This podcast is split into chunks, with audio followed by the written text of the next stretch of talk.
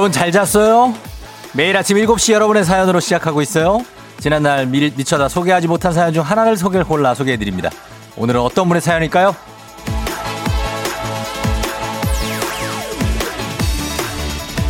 8001님.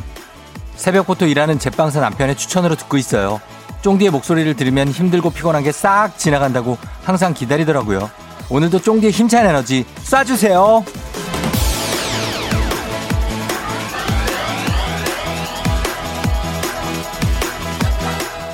음, 이야! 8001님, 남편분 제 에너지 받으셨어요? 다! FM 대행진 가족들도 받았죠? 매일 아침 7시 여러분이 함께 한다는 그 자체가 저에게도 굉장히 큰 에너지로 돌아옵니다. 그래서 저도 고맙다고요. 8001님의 남편분, 제빵사님, 지금 어떤 빵을 굽고 있나요? 연락 주세요. 스위트 객실 이용권 보내드립니다. 9월 21일 월요일, 당신의 모닝 파트너 조우종의 FM 대행진입니다. Running, running, and running, running, and running, running, and running, running, and running, running, and running, running, and running, running, and running, running, and In this context, there's no disrespect, so when I bust my rhyme, you break your necks. We got five minutes for us to disconnect from all intellect and let the rhythm affect. Inhibition, follow your intuition, free your inner soul and break away from tradition. Cause when we be out, girl, it's pulling me out. You wouldn't believe how we wow.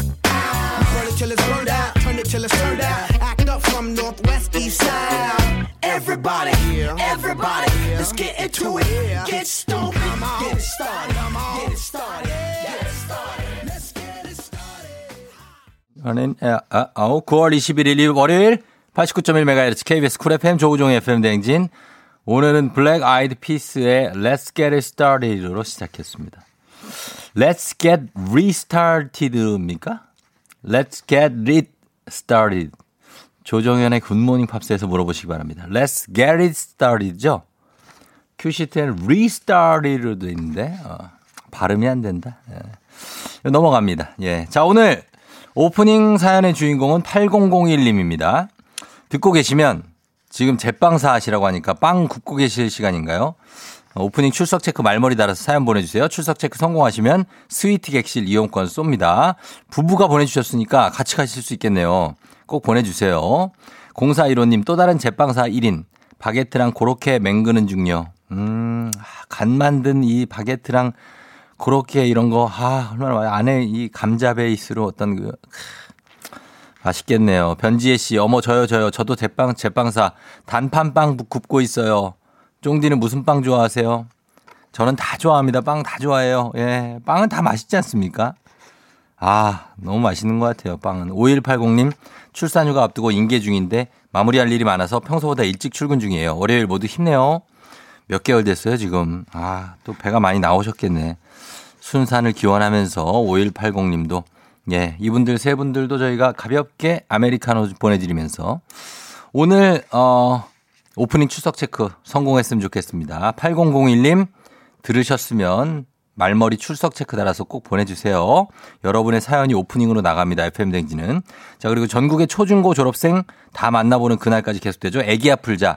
초중고 퀴즈도 부담 없이 신청해 주시면 됩니다. 단문 50원 장문 100원에 정보 이용료가 드는 샵8910 콩은 무료니까요. 여러분 지금부터 신청해 주시면 되겠습니다. 밤새 많이 추웠죠? 예. 잘 잤나요?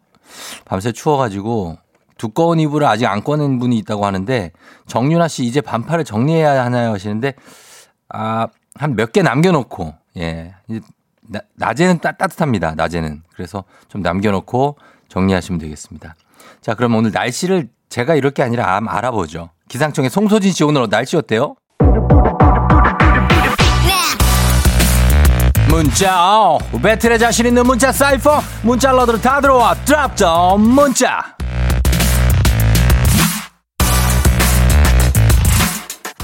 출근길 직장인들이 매일 하는 고민이죠 온라인 수업 재택근무하는 가족을 둔 분들의 고민 오늘 함께할 드랍점 문자 오늘 점심 뭐 먹지? 이겁니다 단문 50원 장문 100원이 드는 문자 샵 8910 무료인 콩으로 보내주세요 오늘 점심은 뭐 먹을 겁니까? 소개된 모든 분들께 카야잼과 커피 세트 보내드리도록 합니다. 음악 듣고 올게요. 리쌍, 내가 웃는 게 아니야.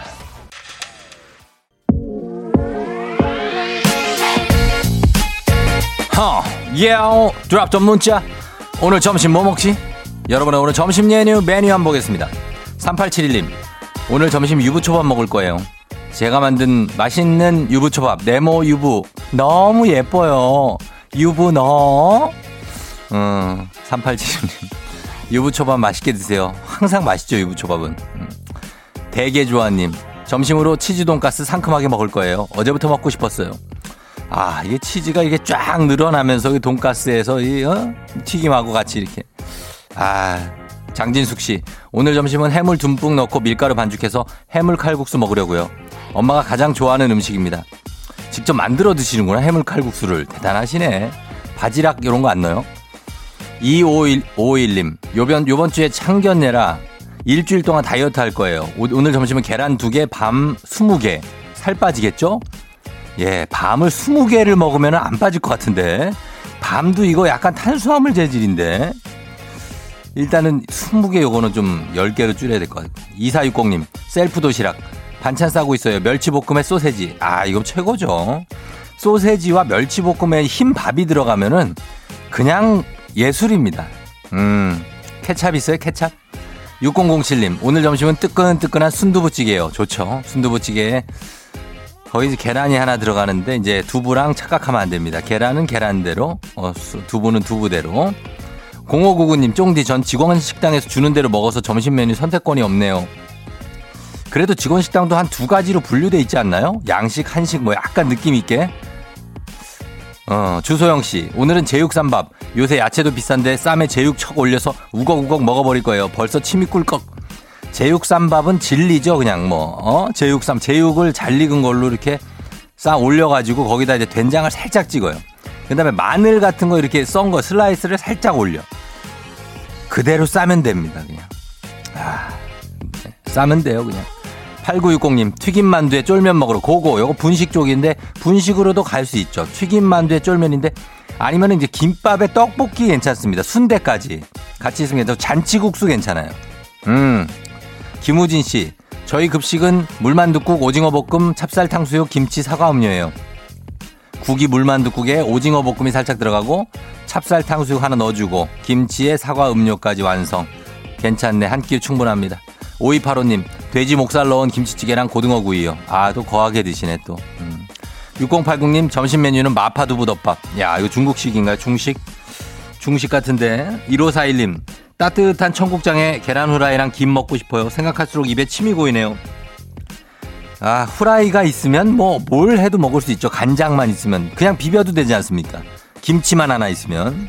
장아찌님, 오늘 점심은 적당히 잘 익은 열무김치를 올린 비빔국수에 노릇 바삭하게 구운 만두입니다. 요것도 특이한 구성이네. 퓨전 갔어요, 퓨전.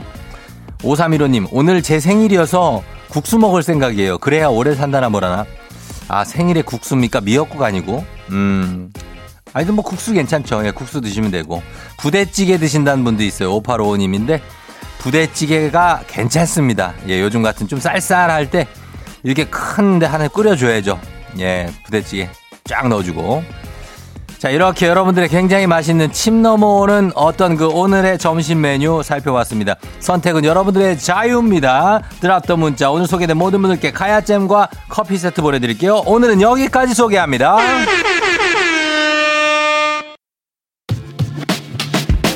오늘도 어김없이 떠오르는 아침 해 Brand new day 하루가 밝았네 나는 독관처럼 켜놓은 my radio check check 출석책 여기요 땡땡 조종이 울렸네 뱀뱀 뚫린 눈을 깨우네 From 7 to 9 feeling till tonight 기분 좋은 넌 like a dynamite 조종의 FM 댕진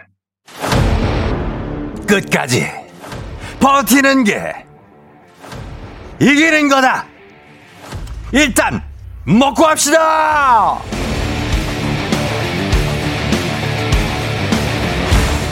워렌 버핏의 명언 다들 아시죠? 오늘 하루도 잘 버티는 자가 승리하는 겁니다. 버티림 일단 먹고 하시죠.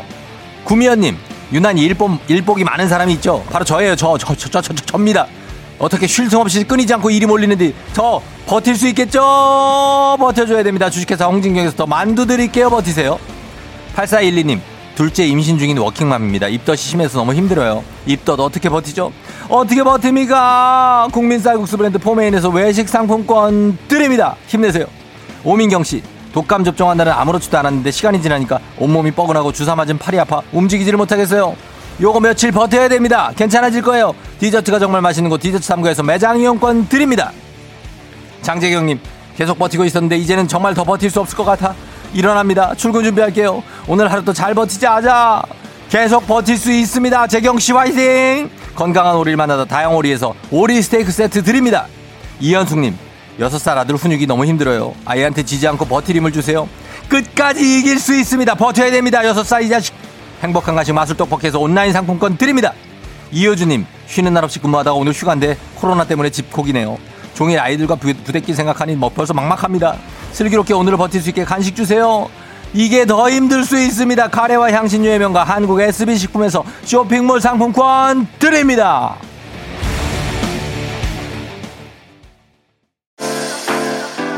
FM 대행진에서 드리는 선물입니다. 나를 찾는 행복 여행 템플스테이에서 공기 청정기 헤어기기 전문 브랜드 JMW에서 전문가용 헤어 드라이어 맛있는 건 더 맛있어져야 한다. 카야코리아에서 카야잼과 하코커피 세트. 대한민국 면도기 도르코에서 면도기 세트. 메디컬 스킨케어 브랜드 DMS에서 포르테 화장품 세트. 갈배 사이다로 속 시원하게 음료. 온 가족이 즐거운 웅진 플레이 도시에서 워터파크와 온천 스파 이용권. 여자의 꿈 알카메디에서 알칼리 환원수기.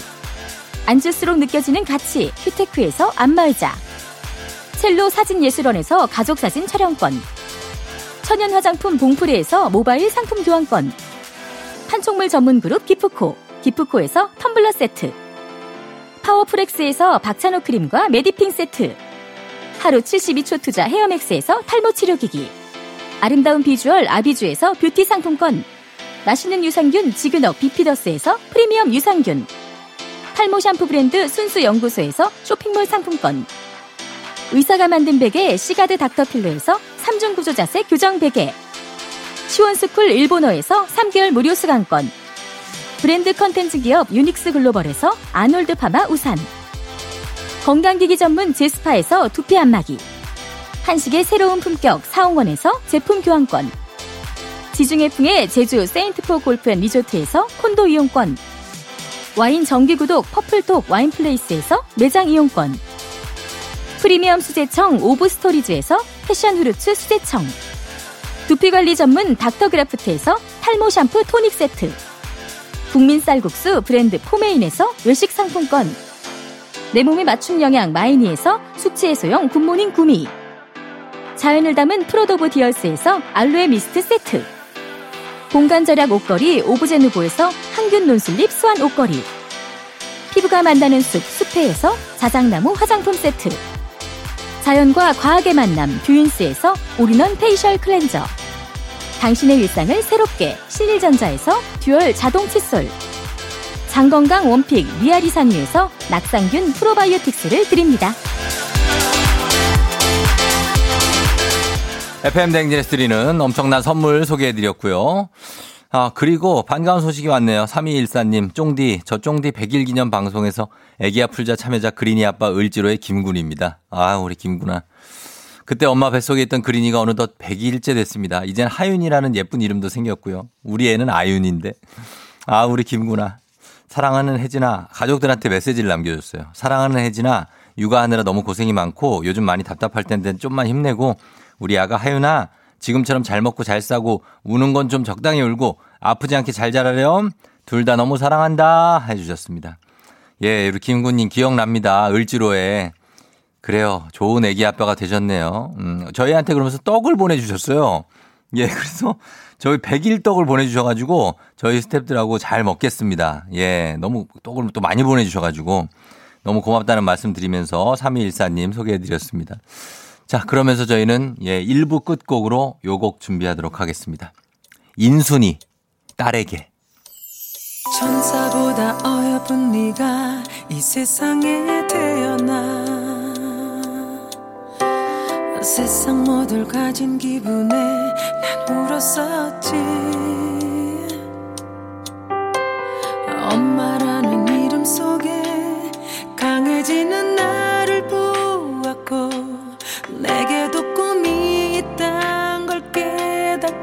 됐어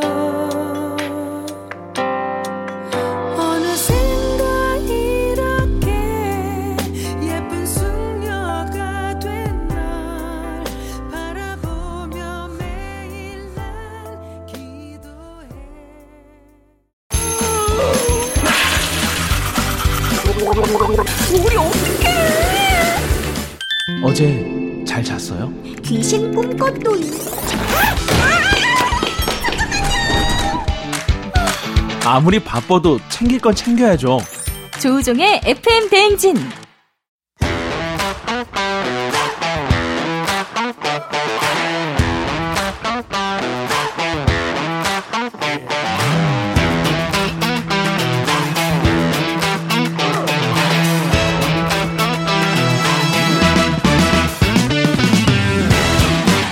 학연, 지연만큼 사회를 좀먹는 것이 없죠. 하지만 바로 지금 여기 FM 대행진에서만큼 예외입니다. 학연 혹은 지연의 몸과 마음을 기대어가는 코너. 애기야 풀자. 퀴즈 풀자 애기야.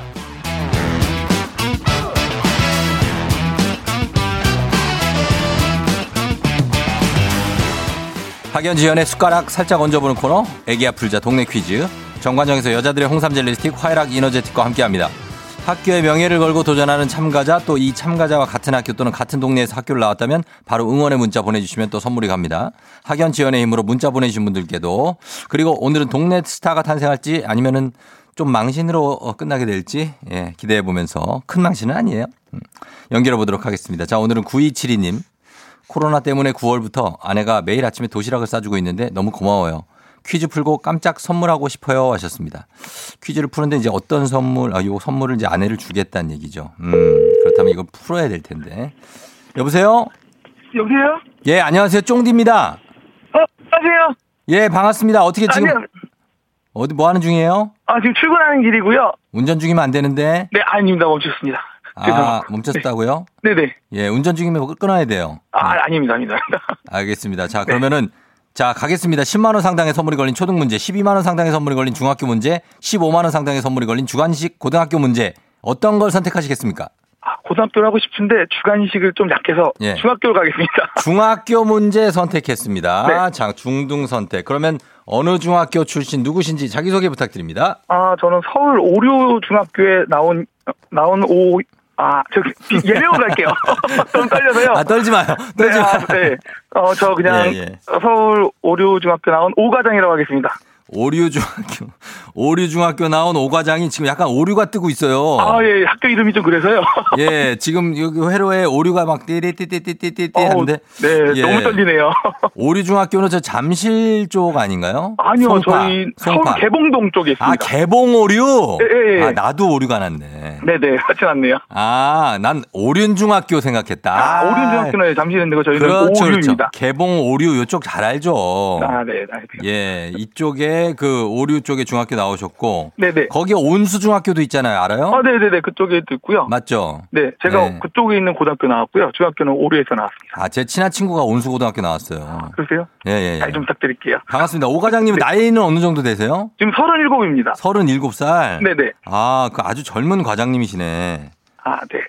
예, 예. 자, 그러면 아내에게 그 선물을 주기 위해서 도시락을 싸줘요, 아내가 매일 아침에. 네, 제가 그 코로나 좀 심해지면서 예. 식당에서 밥을 먹기 좀 애매해서 음. 고민하다가 이제 도시락을 9월부터 싸기 시작했거든요. 예, 예. 그래서 아내랑 그 천 원짜리 파는 물건 파는 마트 있지 않습니까? 거기서 예. 도시락통을 사서 음. 9월부터 지금 도시락 싸고 다닙니다. 9월부터 쌌는데 지금 9월이잖아요. 네네네. 어, 이거 언제까지 갈지는 몰라요. 네, 그래서 저희도 근데 어. 도시락 싸다 보니까요. 또 언제 끊길지 또 몰라, 편해서. 이게. 아, 그럴까요?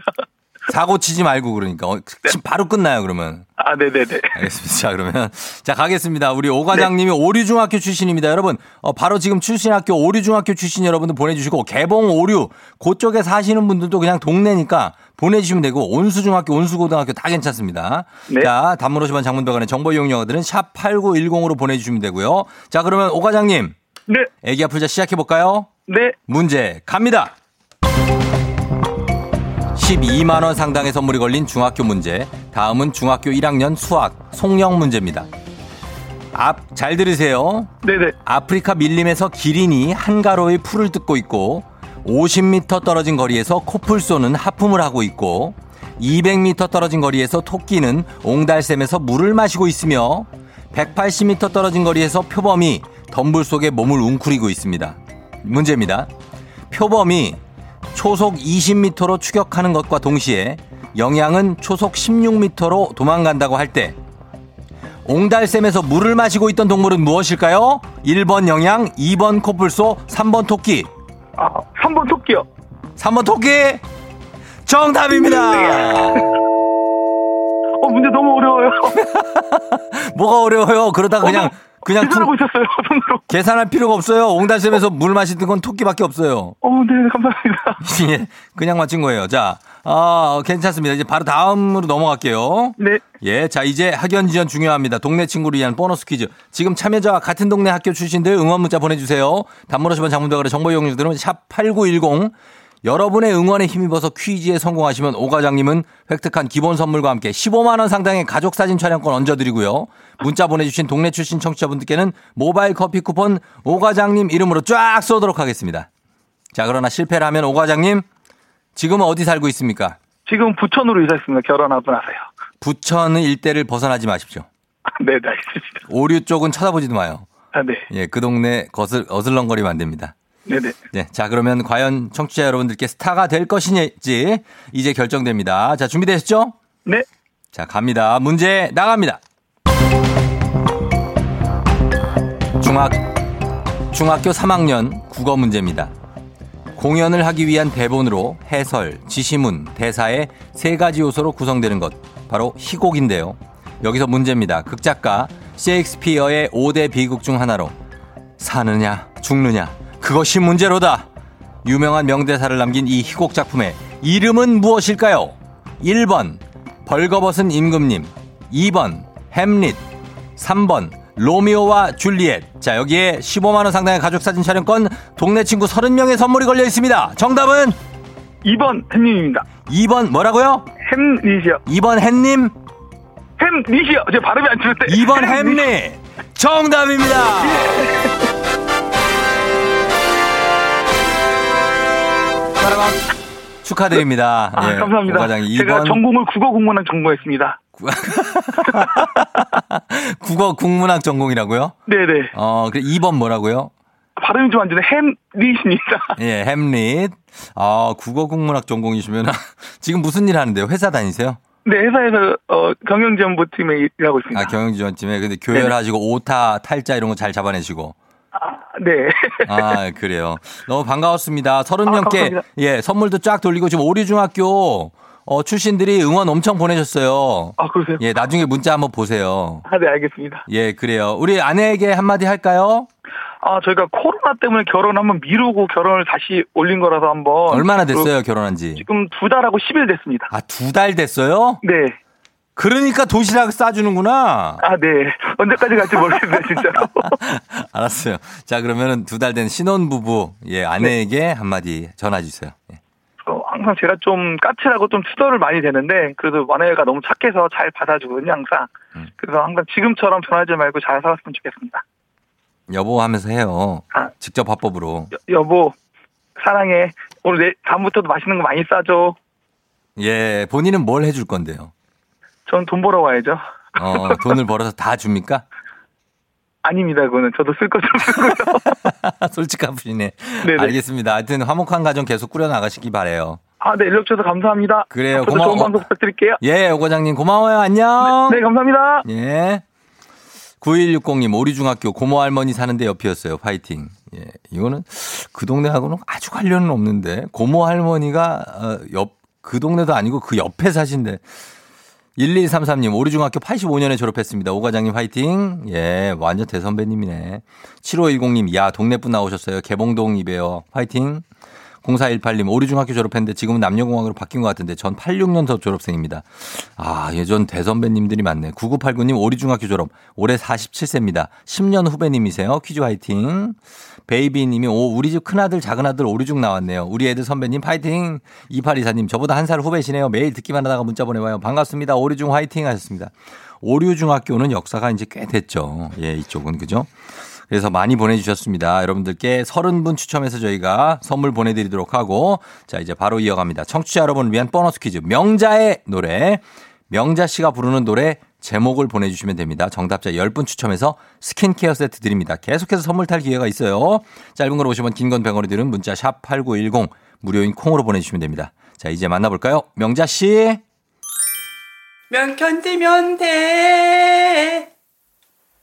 널 좋아해. 널 믿어줘, 말. 명자 씨는 근데 발음 중에 좋다, 좋은 이 발음이 좀 특이해. 널 좋아해 이러지 않고 널 좋아해 이렇게 하죠. 좋은 말, 널 좋아해, 좋아해 이렇게 하시더라고. 뭔 노래인지는 전혀 모르겠어요. 다시 한번 들어보도록 하겠습니다. 명자 씨. 면 견디면 돼. 널 좋아해. 널 믿어 좋은 말. 음, 원래 원래 원래 이게 뭐지? 이거 알면 맞출 수 있을 것 같은데.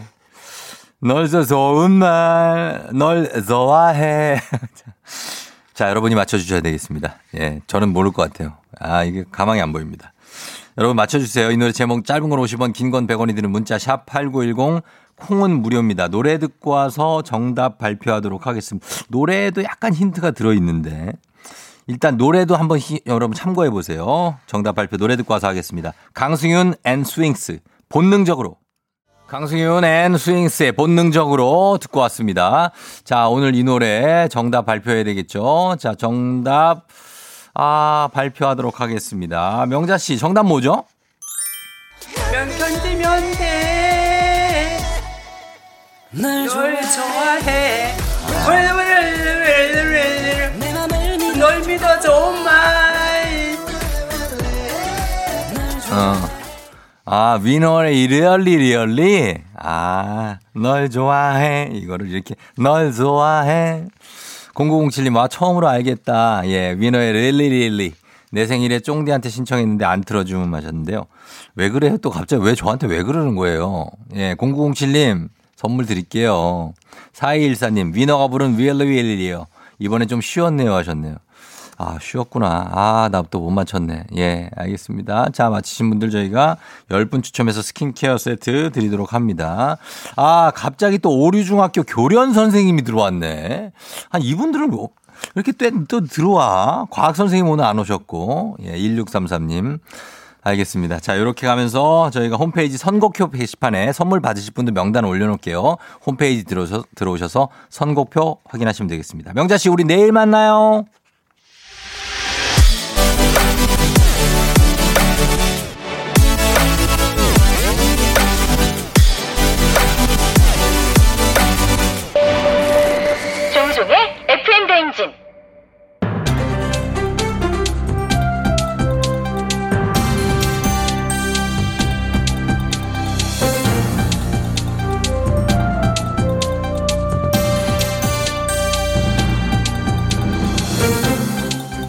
돌아온 안윤상의 big mouth 저는 손석희입니다. 한 펀드 매니저가 2016년 2년 만기의 사모펀드를 조성했고요. 이 과정에서 130억 원 규모의 사채를 발행했습니다. 그런데 불과 2년 만에 130억이었던 신탁 계좌 잔고가 약 10억 원으로 줄어들었지요. 투자자에게 투자금을 되돌려주기 어려운 상황이 되자 이자 2억을 합쳐서 100억으로 갚겠다며 98억 원을 빌렸는데요. 결국 돈을 못 갚고 사기 혐의로 고소를 당해서 징역 7년을 선고받았습니다. 예, 안녕하십니까. 봉의 페르소나 송강호입니다. 아, 98억을 떼먹고 말이야. 깜빵 7년 가만히 있어봐라. 어, 98 나누기 7이라면은 으흐 1년에 14억 거리네. 어? 그 아무리 생각해도 괜찮은 장수 아니야 이게? 어? 야 이게 다 계획이 있었나? 응? 그래 싶기도 하고 말이야. 이런 이 경제 범죄가 끊질 않는 거야 이게? 어? 이 사건이 더 충격적인 것은 그 금액도 금액이지만 20년 지기 선배한테 사기를 쳤다는 거죠. 하하 이그 옛말 하나도 틀린 게 하나 없습니다. 응? 그거 있잖아요. 딱 믿는 도끼에 발등 찍힌다. 광하고, 어? 그 돈골은 절대로 부모, 자식 사이에도 하는 게 아니거든. 맞습니다. 부모 자식뿐 아니라 일체 어디에 와도 돈 거래는 안 하는 게 좋겠습니다. 요즘 이런 사모펀드로 인한 손실이 아주 굉장하다고 하지요. 아, 이 펀드라는 게 참 그렇습니다. 그 내가 내 돈을 투자했는데 내 돈을 돌려받지 못하는 상황이 오게 된다 이 말이야. 뭐 근데 또 이게 좀 매력적일 수도 있는 게 은행 예금보다 그 수익을 더 낼 수도 있거든 이게.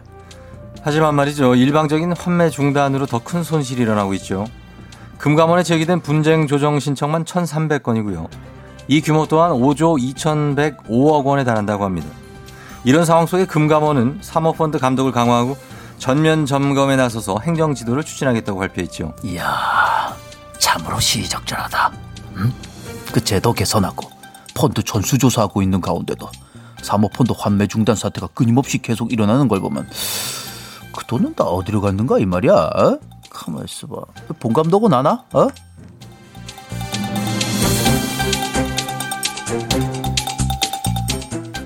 지난 17일 기준으로 유튜브에 게시된 회사 퇴사 관련 브이로그 동영상이 100건이 넘는다지요. 퇴직금과 실업수당을 어디서 어떻게 받을 수 있는지 소개하고 재취업에 소 도전하는 이야기를 콘텐츠로 만들고 있는데요. 이렇게 퇴사 브이로그들이 증가하고 있는 이유는 아마도 코로나19 사태가 장기화됨에 따라서 기업들이 인력을 줄이기 때문인 것으로 풀이됩니다. 신이나 신이나 애템 애템 신이나 얼얼 팽아 안녕하십니까? 남극에서 온 펭귄 펭수입니다. 아 요즘 제가 잠이 안 와요. 너무 다들 위협적입니다 이러다 전 국민이 유튜버가 되는 세상이 올 것 같답니다 매니저 아 빨리 투잡 좀 알아봐줘요 빨리 펭수도 그렇습니까? 그렇습니다 직장에는 2대 허언이 있다고 하죠. 1대 허언은 나 퇴사할 거다 이거고요. 2대 허언은 나 유튜브 할 거다 이거라고 합니다. 하지만은 이제는 허언이 아니라 현실이 되고 있죠. 어 그러니까 2000년대 초에 아 뭐 저는 그때 뭐 태어나지 않았던 때라 잘 모르겠답니다만은 외환위 위기 직후 말씀하시는 거죠? 어 맞답니다. 어 척하면 척 어 좋답니다. 그때는 퇴직한 직장인들 사이에서 벤처회사를 만드는 것이 유행이었다고 합니다.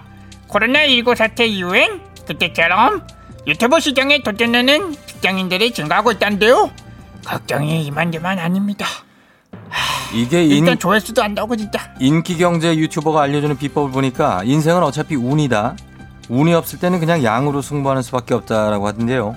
콘텐츠를 매일 올리면 되지 않을지요? 매일 올린다고 이게 능사가 아닙니다 아유 정신 챙겨요 워낙에 다양한 콘텐츠가 있다 보니까 구독자 잘 안 냅니다 이미 레드오션 시장이 돼버렸답니다 준비를 철저하게 하고 신중하게 접근하면 되지 않을지요? 어떤 어느 증권 유튜버의 말을 들으니까 수익은 월급의 10분의 1 토막이 났지만 구독자와의 소통의 묘미가 굉장하다 이런 얘기가 있던데요. 아하 뭘 모르는 소리입니다 소통의 묘미도 일단 구독자가 많아야 느낄 수 있습니다 하, 그나저나 매니저 조종의 FM 대행진 유튜브 구독자 몇 명이죠? 소통의 묘미 느낄 수 있는 겁니까? 왜 그러시는 거죠? 갑자기 왜 불똥이 이쪽으로 튄지 모르겠습니다. 아니 아, 작으면 구독 버튼 눌러주려고 좀 눌러주시죠. 아 알겠습니다 아, 좋아요도 할게요 소통의 묘미라는 걸 저도 좀 느껴보고 싶죠. 어, 그런 의미에서 여러분 모두 구독 좋아요 좀 예, 부탁 좀 드리겠습니다. 뺑빠 꽉.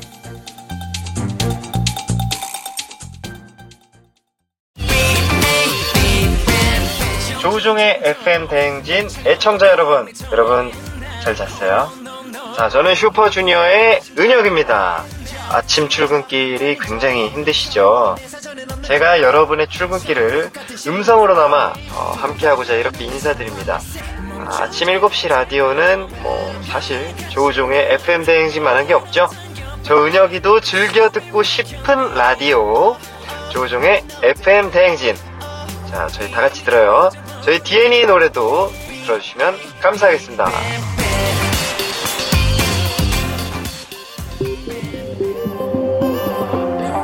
아하, 예, 은혁 씨 감사하고요. 그래요 의미에서 저희가 슈퍼주니어 DNE의 노래 붙여드립니다. BAD 듣고 3부에 다시 올게요.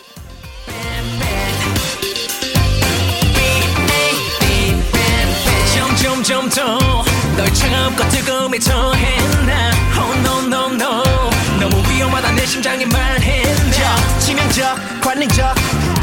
내 사전엔 없는 적 처음에 불꽃 같은 실루엣에 반해. 도도한 너의 눈빛에 난 밤을 새. 멈추지 못할 밤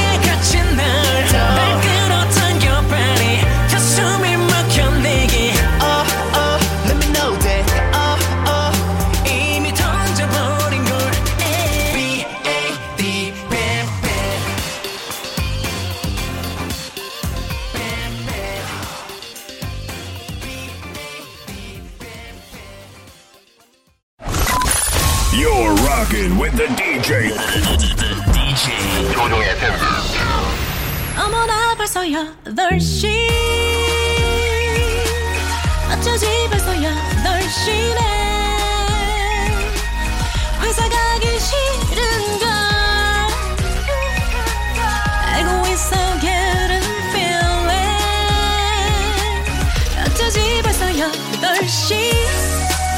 아, 승객 여러분, FM 대행진 기장 조우종입니다. 10주년 그 이상의 가치 튀웨이 항공과 함께하는 벌써 8시호. 오늘은 네팔로 떠납니다. 매번 공짜로 비행기를 탈 수 있어 행복하시다는 K7716님 오늘도 탑승하셨나요? 여권 찾고 계시다는 조지선님 벌써 8시호는 여권 없이 탑승 가능합니다. 자, 모두 탑승하셨으면 출발합니다. 저희는 카투 만 들어 갑니다. 즐거운 비행하시면서 굉장히 지금 월요일 아침 상황 기장에게 바로 알려주시기 바랍니다. 단문 50원 장문병원의 정보 이용료가 드는 문자 샵 8910 공은 무료니까요. 자, 그러면 여러분 비행기 이륙합니다. 이게요. Let's get it. 그대가 나와 결혼을 해준다면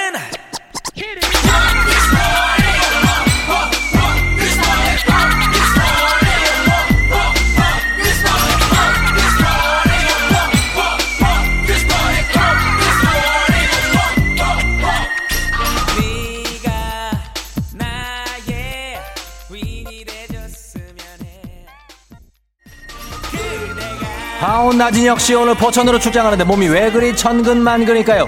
오늘 운전은 부장님이 대신해 주셨으면 좋겠어요. 그대가 김영현 씨 20학번이에요. 오랜만에 수업 있어서 지하철 타고 가는데 조금 늦을 수도 있겠어요. 와우. Yo, man, I don't think they heard you. Why don't you tell them what your name is?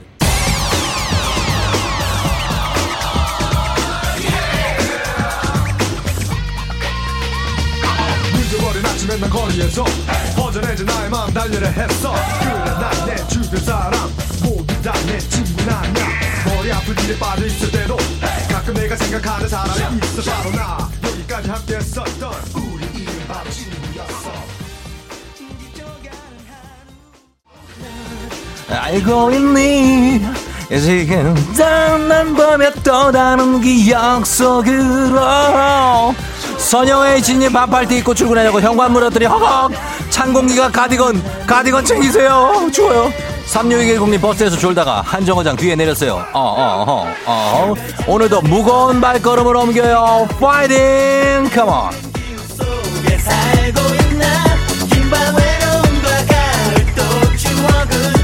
늘부터 다녀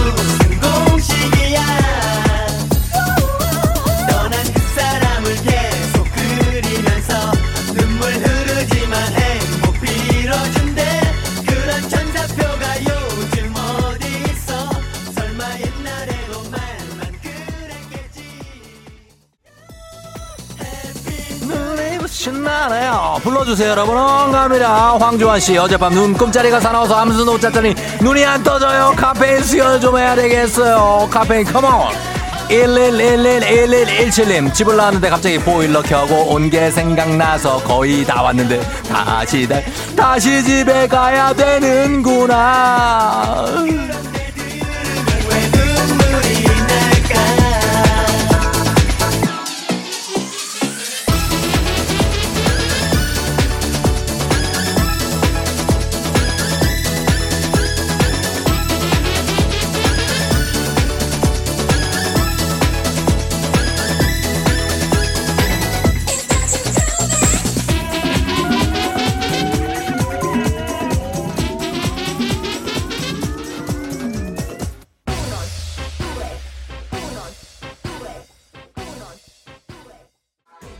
김정민 씨 버스 기다리고 있는데 어디선가 삼겹살 냄새가 솔솔 나요. 배고파요. 박지 씨 벌써 8시. 초등학생 아이 학교 갈 시간이네요. 빨리 빨리 빨리 빨리 밥 먹자. 예, 예, let's get it.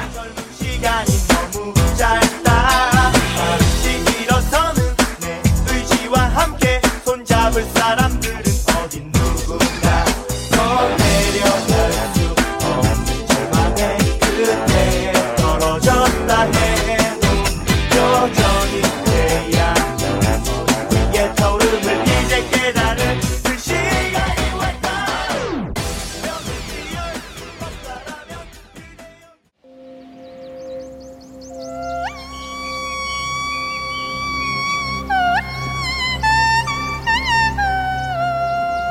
댕진 벌써 8시호. 네팔 히말라야 산맥 앞에 도착했습니다. 여러분 무서워하지 마세요. 해치지 않습니다. 히말라야 산맥을 바라보면서 후후 어떤 마음의 안정과 심호흡을 찾으시면서 심신의 안정을 찾고 즐거운 여행 되시기 바랍니다. 예, 이거 계속 부실 것 같습니다. 여러분 이해해 주시기 바랍니다. 코로나 시대 여행을 떠나지 못하는 청취자들을 위한 여행지 ASMR. 내일도 원하는 곳으로 안전하게 모시도록 하겠습니다. Thank you.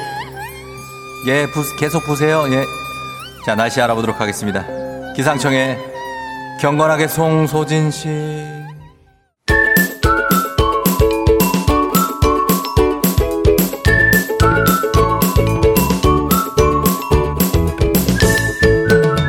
조종의 FM 대행진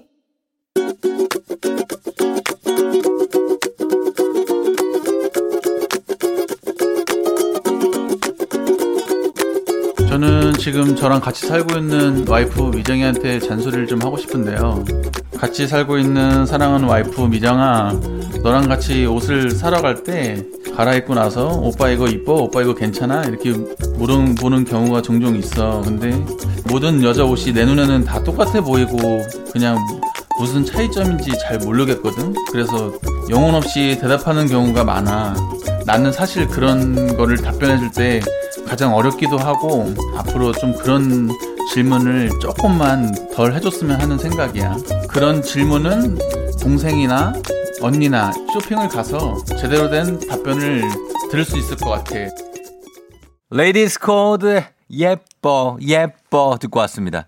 자 오늘 청취자 잔소리 김민기님께서 아내에게 같이 옷 사러 가면은 오빠 이거 이뻐? 이거 이 옷 괜찮아 이거? 요것 좀 묻지 말아달라는 부탁에 잔소리 전해주셨는데 아, 사- 약간 불가능한 부탁인데 이거 예 이거는 그냥 하는 얘기입니다. 예 여기 대답 안 해도 돼요. 오빠 이뻐 했을 때 그냥 음 어 그럴 걸? 뭐 아니면 뭐 아니다 별로다고 라고 얘기해도 됩니다. 예. 딴 거 골라주면 돼요. 3346님이 놀라운 사실은 나의 대답과 상관없이 자기가 사고 싶은 옷 삽니다.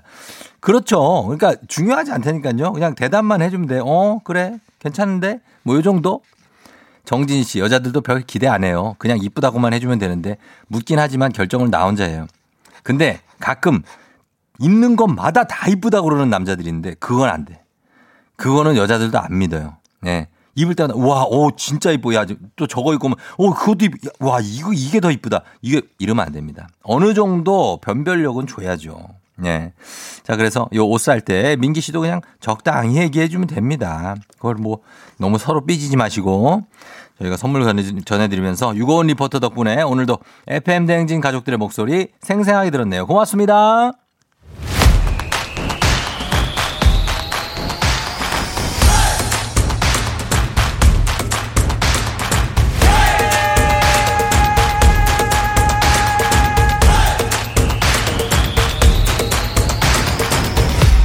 조종의 FM 대행진.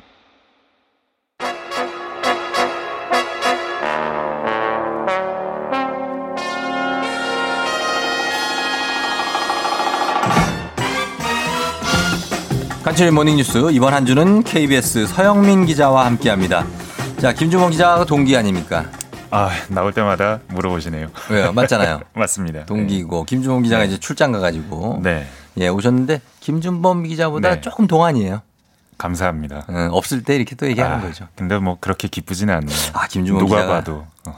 누, 누가 봐도 그렇다고요? 아 그렇죠. 아니 서영민 기자 그 네. 정도는 아닙니다. 김준범 기자가 그 정도로 팍상 늙지 않았어요. 아, 안 듣고 있을 테니까 막 네. 말해도 되지 않을까요?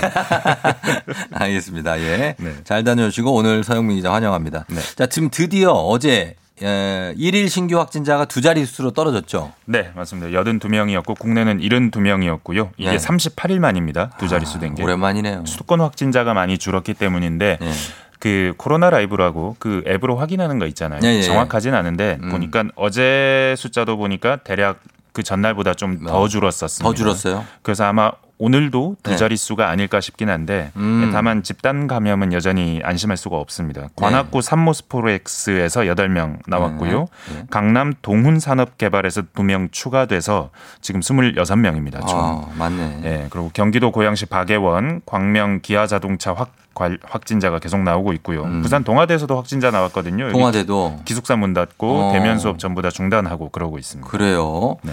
사실 이제 뭐 지금 뭐 한 자리 두 자릿수로 떨어졌다고 해서 안심할 때가 아닌 게 이제 추석이 다가오지 않습니까? 맞습니다. 이번에는 저 추석 되면은 조심하셔야 되고 또 고속도로 휴게소에서 음식 먹을 수 없게 한다고요. 네, 올해는 아마 10% 정도 적게 움직일 거라고는 음, 합니다. 추석 음, 때 네. 2,700만 명 정도. 근데 아, 자가용 뭐- 비율은 당연히 더 늘겠죠. 늘겠죠. 감염 우려 때문에. 네. 그러면 고속도로가 더 막힐 테고, 그렇죠. 그러면 휴게소에 더 많이 갈 텐데, 그럼 또 감염 걱정이 되는 거죠. 음. 매우 걱정되죠. 네, 그래서 아예 휴게소 안에서는 음식 못 먹게 한다는 음, 겁니다. 예. 포장만 된다는 거고요. 포장만. 출입구 일부는 폐쇄하고 예. 임시 화장실도 휴게소나 졸음 쉼터에 한 700개 넘게 더 준비하겠다는 거고요. 음. 이 사실 열차는 창가 좌석만 판다고 했고 예. 버스, 항공, 여객선도 다 창가 좌석 우선 예매할 것을 권고하고 있거든요. 그러네요. 제발 추석이 예, 추가. 확산에 그 고리가 되지 않았으면 좋겠습니다. 휴게소에서 음식을 못 먹으면 차에서 먹어야겠네요.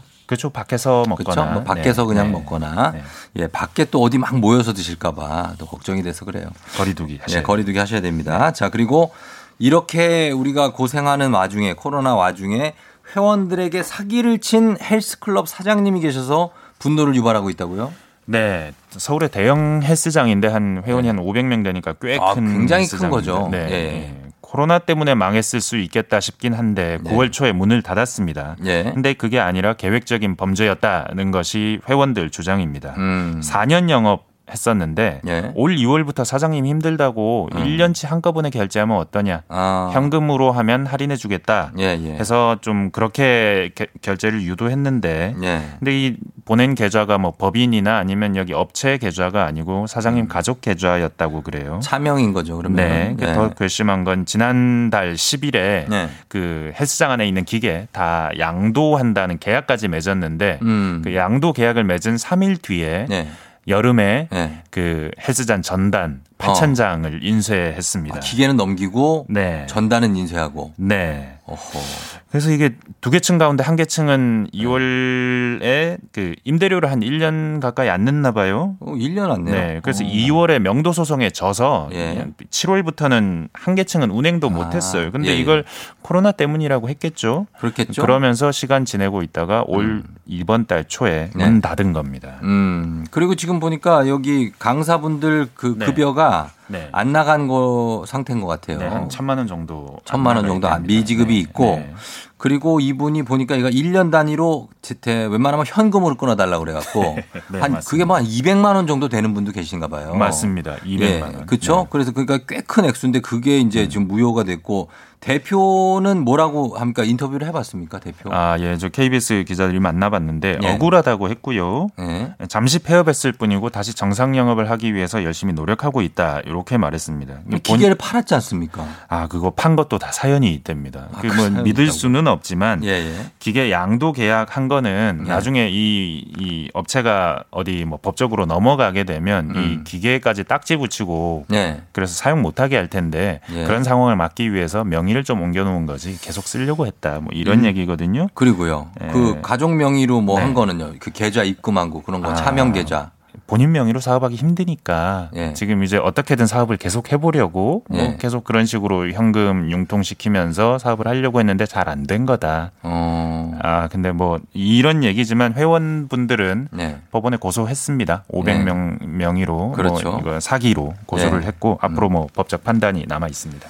아, 그러네요. 예, 잘 해- 해결됐으면 좋겠습니다. 네. 어, 그리고 지금 손흥민 선수가 네. 손흥민 선수가 어제 무려 4골을 넣었어요. 한 경기에서. 맞습니다. 이게 진짜입니까?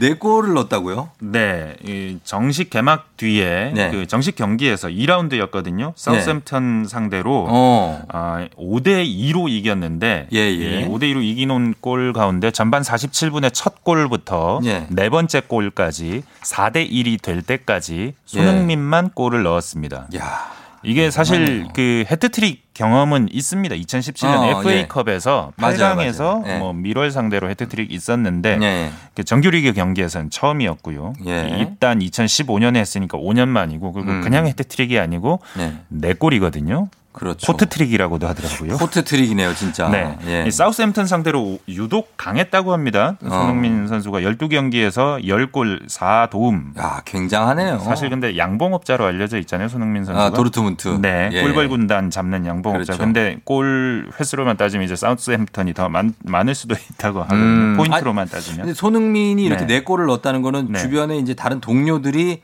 어쨌든 간에 어시스트를 좀 해줬다는 얘기 아닙니까? 네, 원래 그 토트넘의 그 스트라이커 예. 해리 케인. 케인 네. 네 골 모두 해리 케인 도움입니다. 아 그래요.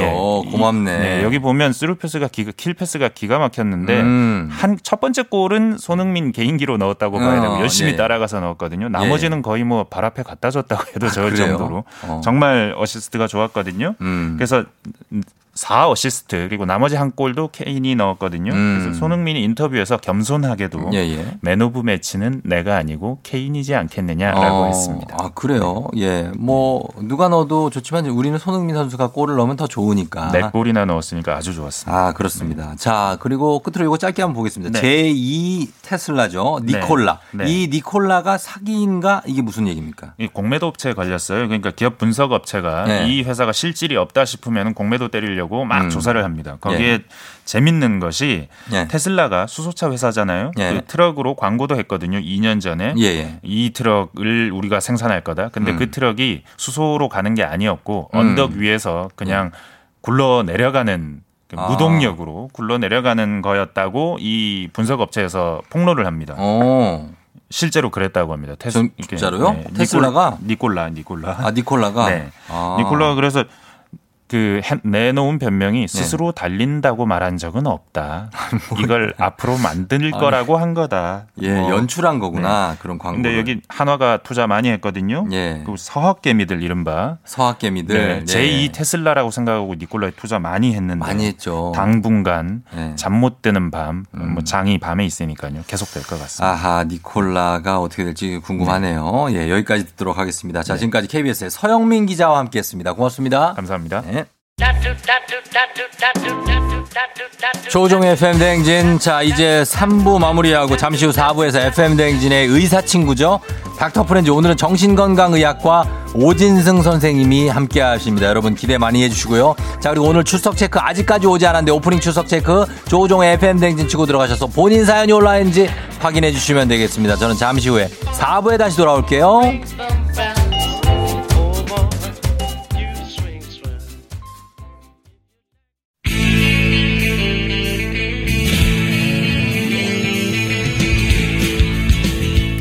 살아가면서 사자 들어가는 친구는 꼭 필요하다고 하죠. 의사, 판사, 변호사. 다른 건 없어도 우리에게 의사는 있습니다. FM 대행진의 의사 친구, 닥터 프렌즈.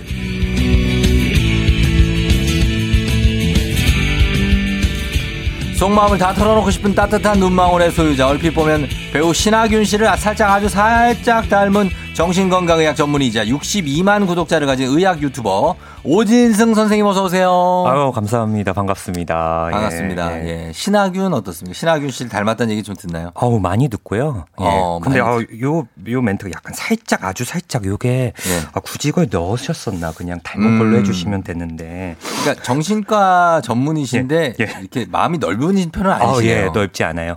근데 신하균 씨는 제가 직접 한번 뵀었거든요. 어, 그래요, 예. KBS 영혼 수성공이라 는 드라마. 아, 알죠, 알죠. 그때 한번 뵀는데 본인이 인정해 주셨어요. 어, 닮았다. 저 친구. 아, 예, 예. 그렇게 체념하면서 인정하던가요? 약간 아, 그래, 그러셨던 알았어, 것 예, 같아요. 예. 알았어, 예. 닮았어요. 아, 예. 예, 예. 아, 그런 쪽으로. 예, 예. 그렇군요. 예. 그리고 62만 구독자. 아, 이거는 어떻습니까? 저희가 지금 FM 댕진은 너튜브를 막 시작했거든요. 예, 예. 구독자가 900명. 예. 저도 구독하고 있어요. 너무 재밌게 보고 있거든요. 그래요? 예. 구독자 62만까지 가려면 어떻게 해야 됩니까? 이제 보통 구독자가 이제 너튜브 하시는 분들은 네. 천명 하기가 어렵고 음. 그 다음은 만 명 하기가 어렵다고 하는데 어, FM 대행진 천 명까지는 굉장히 빨리 될 것 같고 이제 1000명이죠. 뭐990 명이니까. 너무 재밌게 보고 있어요. 저는 양준일 씨 하는 것도 재밌고 997명. 예. 립싱크 여왕 그 배혜지 기상캐스터 어. 어, 그것도 되게 재밌게 봤거든요. 예, 그래서 예. 청취자분들이 뭐 좀만 도와주시면 금방 늘지 않을까 생각이 듭니다. 그래요? 예. 얼마나 걸렸는데 우리 62만 하시는데? 저희는 2년 조금 넘었습니다. 2년? 예. 아, 그래도 꽤 시간이 필요하구나. 그렇습니다. 그래요, 그래요. 예. 자, 오늘도 지난번에 선생님 가, 다녀가신 이후에 그 상담을 하다 만 분들이 많잖아요. 예. 왜 웃으세요? 아닙니다. 왜요? 아닙니다. 너무 좋아하세요. 어, 어. 그래서 한 분씩 오늘은 사연을 만나보면서 음. 상담을 한번 해보려고 그래요. 예, 좋을 것 같습니다. 그래서 지금 듣고 계신 분들도 예. 어, FM 댕진 청취자분들 실시간으로 오진승 선생님한테 궁금한 질문 보내주시면 문자는 샵 8910 단문 50원 장문 100원 콩은 무료죠. 예, 저희가 다 한번 소개를 웬만큼 해드리고 그리고 해결을 해보도록 하겠습니다. 자, 첫 번째 사연부터 한번 볼까요? 1724님이 보내주신 사연 한번 볼게요. 후배가 사람은 좋은데 일을 너무 못해요. 제 업무에 차질을 줄 정도로 일을 못하다 보니 스트레스를 받고요. 그런데 황당한 건 후배 SNS를 보면요. 꼭 저에게 아무 말도 하지 말아라. 내가 더 스트레스 받고 있다. 이런 느낌의 협박처럼 어둡고 무거운 글들 올리고요. 이 글에 제가 후배의 눈치를 보고 업무 스트레스는 고스란히 제 몫이에요. 함께 일하는 사람으로 인한 정신적 고통, 말로 표현이 안 될 정도인데요.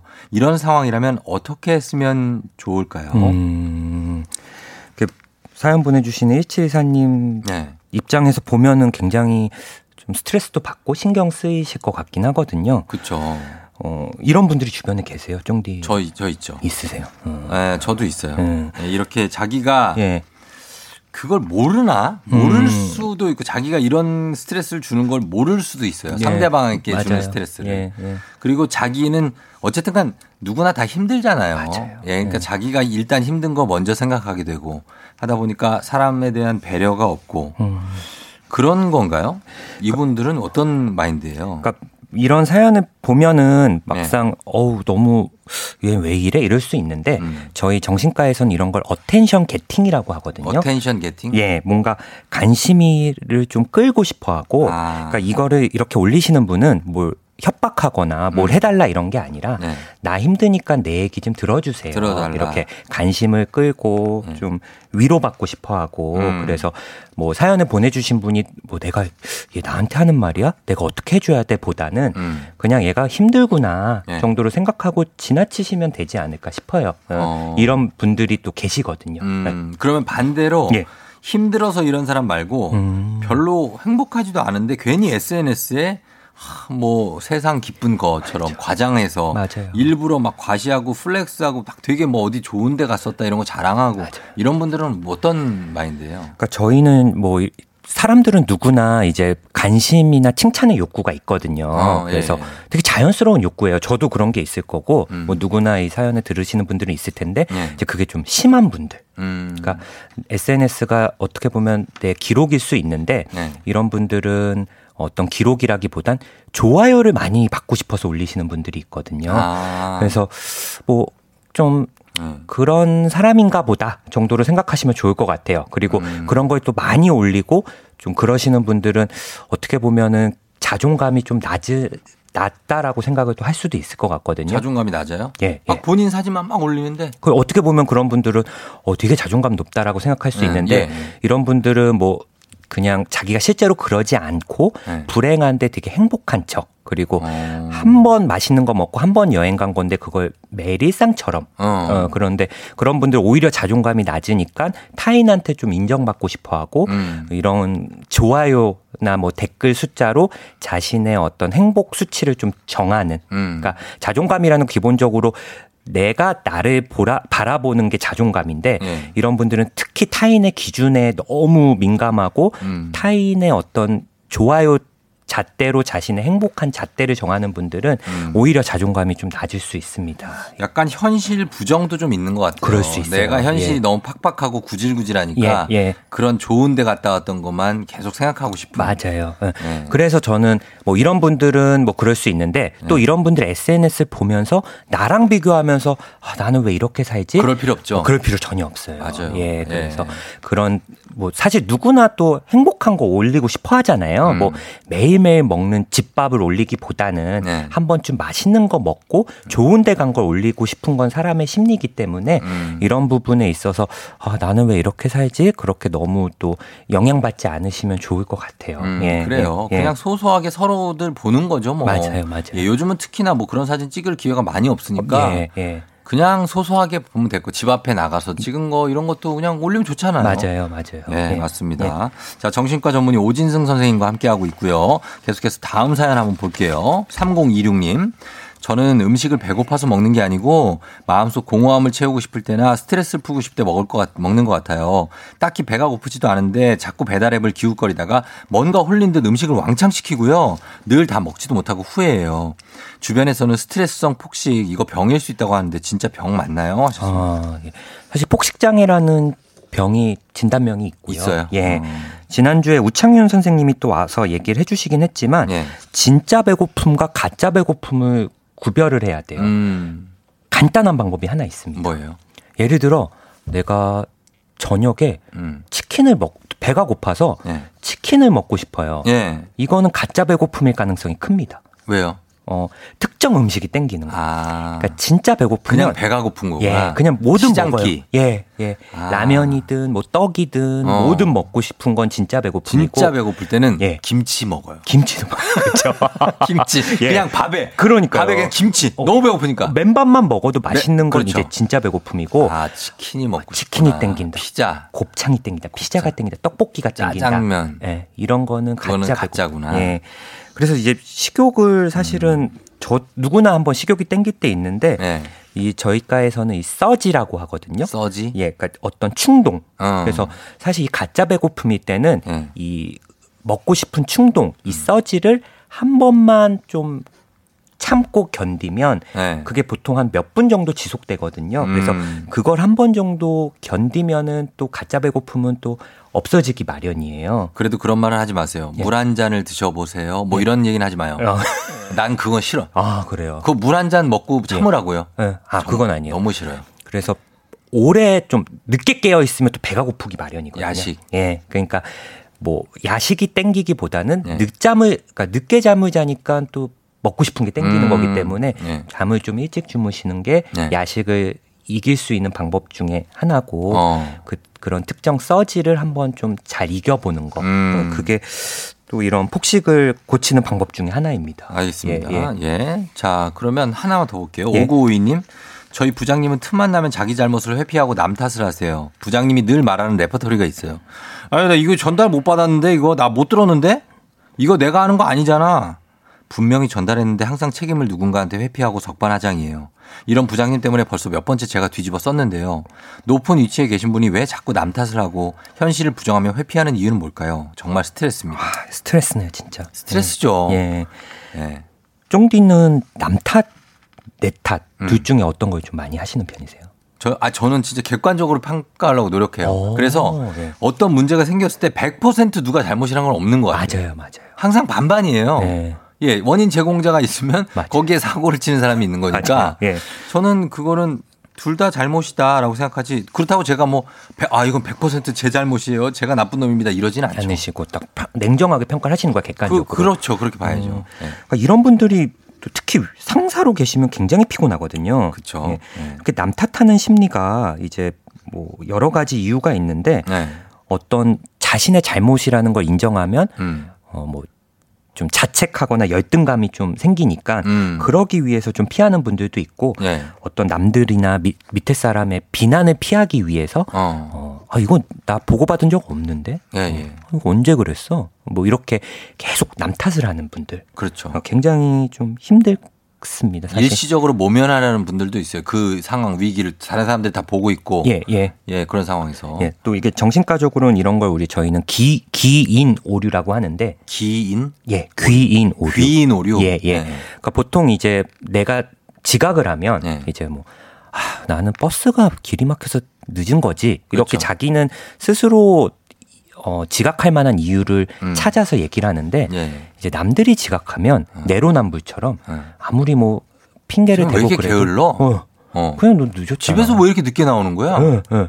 그러니까 이게 사람들의 자연스러운 심리예요. 아. 왜냐하면 나는 지각할 원인이 있다 그러고 좀 자기 잘못된 행동을 합리화하는데 음. 남들은 아무리 이제 그런 얘기를 해도 어, 좀그 잘 안 예. 믿어주는 거죠. 그래서 음. 그런 거 이제 기인 오류라 그래서 이게 좀 자연스러운 사람들의 심리 중에 하나인데 아. 이 특히 부장님은 이런 부분은 좀 심하신 것 같아요. 이 음. 부장님은 예. 심한 것 같다. 예, 예. 하긴 자기가 늦었다고 해서 죄송합니다. 제가 생활 습관이 엉망이라서 늦었습니다. 예. 이런 사람 없잖아요. 없어요. 차가 지금 막혀가지고 아 죄송해요 버스가 안 와가지고 뭐 항상 이렇게 핑계 대니까. 그렇습니다. 예. 음, 그러나 그런 것들 남을 탓하는 긴 오류가 있다. 예. 예, 그런 걸 좀 알아주셨으면 좋겠습니다. 예. 자, 저희가 아, 이런 것들 좀 알아보고 있는데 음악 한 곡 듣고 와서 또 조금 더 만나보도록 하겠습니다. 예, 음악은 제시 좋아하십니까? 어, 제시 좋아합니다. Come on. 예, 좋아합니다. 예, 예, 예요. 제시의 눈누난나 들으면서 다시 돌아왔습니다. 정신과 전문의 오진승 선생님과 함께 합니다. 오늘 닥터, 아, 프렌즈. 자, 오늘은 다음 사연 또 만나보겠습니다. 여러분의 사연과 함께 하니까 여러분들도 계속해서 좀 내가 좀 궁금한 거 좀 보내주시면 좋겠습니다. 정신적으로 난 이런 게 궁금하다 하는 거 문자 샵 8910 단문 50원 장문 100원 콩은 무료니까요. 여러분 보내주시면 좋겠습니다. 다음 사연 한번 볼게요. 4014님이 보내주셨어요. 저희 남편은요, 제가 오늘 힘든 일이 있었다고 하소연하면요, 당신만 힘든 거 아니다. 나도 힘들다. 오늘 부장이 나한테 무슨 말 한 줄 아냐. 라면서 오히려 자기가 하소연을 해요. 항상 자기가 더 힘들었대요. 공감 능력이라고는 일도 없는 이 사람 때문에 저도 더 이상 마음을 열고 싶지가 않아요. 왜 제가 힘들다는데 자기가 더 힘들다고 저한테 어필하는 거죠? 이게 사실 저는 이게 오늘의 하이라이트라고 생각하는 게 예. 이게 저의 고민입니다. 저의 고민이고 아마 저희 제 와이프의 고민일 거예요. 음. 항상 누군가 한 명이 뭐뭐해서 힘들다. 뭐 와이프가 할 때도 있고 제가 그럴 때도 있어요. 그러면 상대가 그거를 이제 아 그랬구나 힘들었구나 하면 되는 게 그게 정답인 거는 아는데 그게 아니고 아니 나도 힘들었어. 그걸 나도 그 나도 그 이상 힘들었다 이 얘기를 하게 돼요. 맞아요. 서로 듣게 되거든요. 그러면서도 아 이건 잘못됐다는 생각을 하면서도 막상 그 상황이 되면 나도 힘든데 이런 얘기를 하게 됩니다. 맞아요. 이거를 어떻게 해결해야 될까요? 사실 뭐 다들 알아요. 그리고 네. 위로라는 게 이제 잘못된 것 중에 이제 위로 방법 중에 제일 나쁜 게 네. 아, 너만 힘들어? 아 그러니까 나도 힘들어. 그러니까 저도 저희 네. 부모님한테 예. 아저 이래서 힘들어요 이래서 힘들어요 얘기하면 항상 얘기하시는 게 다들 힘들다. 그렇지. 너만 힘든 게 예. 아니라 다들 예. 요즘 힘드니까 괜찮. 이러는데 그러면 힘이 쭉 빠져요. 거기다가 이제 나이 드신 분들 또 라떼는 말이야. 뭐 이렇게 네, 하면 그렇게 하면은 완전 뭐 3단 콤보거든요. 완전 멘붕 와요. 예. 근데 특히 더 가까운 사이에선 그런 것 같아요. 음. 이게 정말 안타깝고 이 친구가 또 힘을 내서 더 발전하는 모습을 보여주고 싶으니까 어. 정말 남이면 그냥 아유 힘들었어 그냥 이렇게 네. 어, 한마디 남이 하고 남들이 나 그래서 오히려 예, 예, 남들은. 건성으로라도 예. 힘들었구나 아이고 막 아유, 이렇게 어떡해. 하니까 예, 뭐 SNS에 올리면 뭐 댓글 같은 걸로 아유 힘들어 힘내 어, 이렇게는 예. 정말 영혼에 없는 소리. 그쵸. 예, 근데 정말 이 친구 잘 됐으면 좋겠으니까. 음. 근데 사실 누군가 힘들다고 얘기할 때 해결책을 달라는 게 아니거든요. 네. 아니죠. 그냥 내 얘기 좀 들어줘. 나 오늘 이렇게 힘들었어 맞아, 하면 맞아. 예. 그냥 듣고 아유 어떡하니. 그러면 돼요. 그러면 돼요. 제일 이제 정신과적으로도 위로해서 안 돼. 아, 절대 하지 말아야 되는 말이 있어요. 뭐예요? 나도 힘들다. 어. 어, 뭐 이렇게 해결책을 섣불리 그러니까 제시한다거나. 나도 힘들다는 이거는 정답이 아니고 맞아요. 싸우자는 얘기예요. 맞아 싸우자는 거예요. 그러면 이제 또 잘못 배우신 분들이 있어요. 네. 아 좋아질 거야. 그냥 그럼 이제 귀찮으니까 아무 막연하게 막연하게 뭐 왜 좋아지는데? 어, 야, 내일은 괜찮겠지. 힘내. 내, 일 왜? 그냥 한 번만 듣고 이- 귀찮으니까. 근데 음. 제일 좋은 건 그냥 들어주고 그렇죠. 옆에 있어주고 그리고 뭐 맛있는 거 먹으러 갈까? 음. 어뭐 뭘 시켜줄까? 아유 어떻게 이렇게만 해줘도 상대방한테는 굉장히 위로가 되거든요. 네. 맞아요. 그래서 내가 하고 싶은 말이 있으면 음. 어 쫑디께도 제가 좀 조언을 드리면 네네네. 팁을 드리면 네. 한세 번만 하고 싶은 말을 참아도 꽤 들어준 들, 들어줄 수 있어요. 세 번만. 예, 그러니까 아내분이 이렇게 힘든 얘기하면 내가 하고 싶은 얘기를 딱 세 번만 참으세요. 한 번 참기도 힘든데 지금. 예, 그래도 한 번 세 번까지만 그러면 예. 상대방이 예, 되게 좀 어. 따뜻하다. 오늘 왜 이러지? 이렇게 그렇죠. 예, 느끼실 것 같아요. 예, 그러니까 나 이것 때문에 힘들어 이렇게 했을 때 네. 거기에 대해서 이제 그 사람의 체화되는 것도 괜찮잖아요. 맞아요. 내가 내가 나라면 어떨까? 음, 맞아. 그래서 어 별로 안 힘든데? 아, 이러면 안 되고요. 아, 그러면 안 되고. 나라도 힘들겠다라고 예. 생각해 주시는 마음이 필요합니다. 딴 생각하면서 듣는 것도 굉장히 방법 중에 하나예요. 음, 딴 사람인 것처럼. 아, 딴 생각. 딴 생각하면서. 어, 그 얘기 그냥 고개만 끄덕이면서 집중하지 않고 아, 그것도 방법이라고요? 방법이에요. 그냥 머릿속에 아. 이따 뭐 먹지? 뭐 드라마 뭐, 할- 뭐 볼까? 이러면서 그러면서 그냥 들어줘요. 예, 눈만 마주치면서. 그리고 눈 마주치기 힘들면 인중 같은 걸 보는 것도 좀 답일 수 있거든요. 그래서 아니, 예. 정 안 되면 정 안 되면 그렇게라도 예, 하셔야 그렇게라도 됩니다. 하시면 좋습니다. 예, 예. 자, 그 다음에 5092님. 저는 자꾸 아프지도 않은데 남한테 아픈 척을 해요. 음. 잠못 잠 푹 자고도 얼마 못 잤다고 하고 밥 많이 먹고도 속이 안 좋아서 못 먹었다. 멀쩡한데도 아, 몸 안 좋다. 감기 기운 있다. 괜히 말을 지어내는 것 같은데 남들이 걱정해 주는 게 좋고 누가 관심 을 줬을 때 희열을 느껴서 그런 것 같다고 찾아보니 민하우젠 증후군일 수 있다고 하는데 괜찮다고 하셨습니다. 와, 미나우젠 증후군은 여기서 들어보네요. 네. 네. 허언증 중에 하나인데 이 미나우젠 증후군은 관심을 끌기 위해 자기가 여기저기 아프다라고 하는 예, 그런 거군요. 예. 실제로 주변에 꽤 있어요. 예, 예, 그래서 있어요, 있어요. 예. 그리고 실제로 본인이 아프다고 생각하면서 관심 끌기 위해 처음엔 그랬다가 실제로 아프게 느껴지기도 해요. 아, 어, 그래서 상상이. 이런 분들은 이제 뭐 관심을 좀 끌 수는 있는데 예. 계속 이러면은 반복될 가능성이 크거든요. 음. 그럼 주변 사람들이 지치고 지치죠. 또 양치기 소년처럼 나중에는 이제 이 사람 말을 믿지도 않아요. 믿죠. 예. 예. 그러니까 한 번 아프다고 해야 들어주지 음. 맨날 아프시던 분이 아프다 아프다 하면 이제 처음에는 관심 갖다가도 예, 나중에 지치죠. 지쳐요. 그래서 네, 네.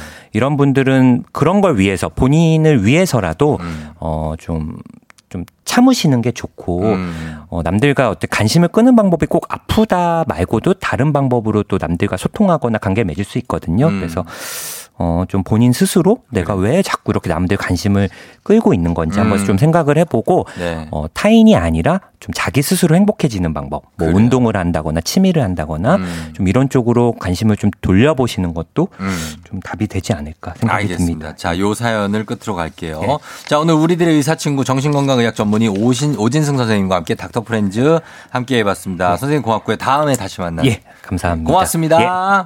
광고 갈게요. 조우종의 FM 댕진. 자, 함께 했습니다. 이제 마칠 시간이 됐는데.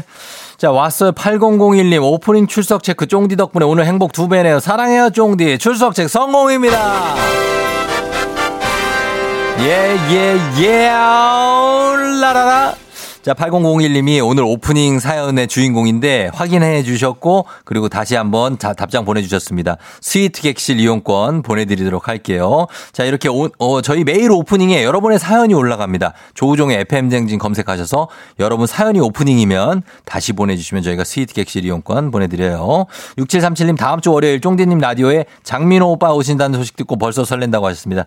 그렇죠. 우리 민호, 장민호가 오늘 예, 준비를 하고 있을 겁니다. 다음 주 월요일 여러분 기대 많이 해주시고요. 룰룰랄라님이 오이식님 재밌으시던데 기대된다고 하셨는데 오이식님 한다다에 이번 주 목요일에 오시니까요. 여러분 기대 많이 해주시면 좋겠습니다. 자, 저희는 이제 마무리하고 인사드리도록 할게요. 오늘은 여기까지고요. 끝곡으로 한희정의 내일 전해드리면서 저도 내일 다시 찾아올게요. 여러분 오늘도 골든벨 울리는 하루가 되길 바랄게요.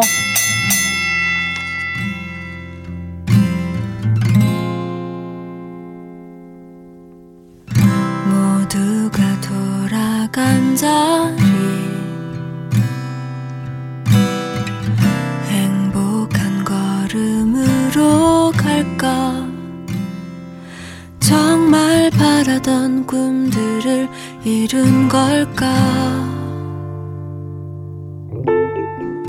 밀렸던 숙제를 하듯 빼곡히 말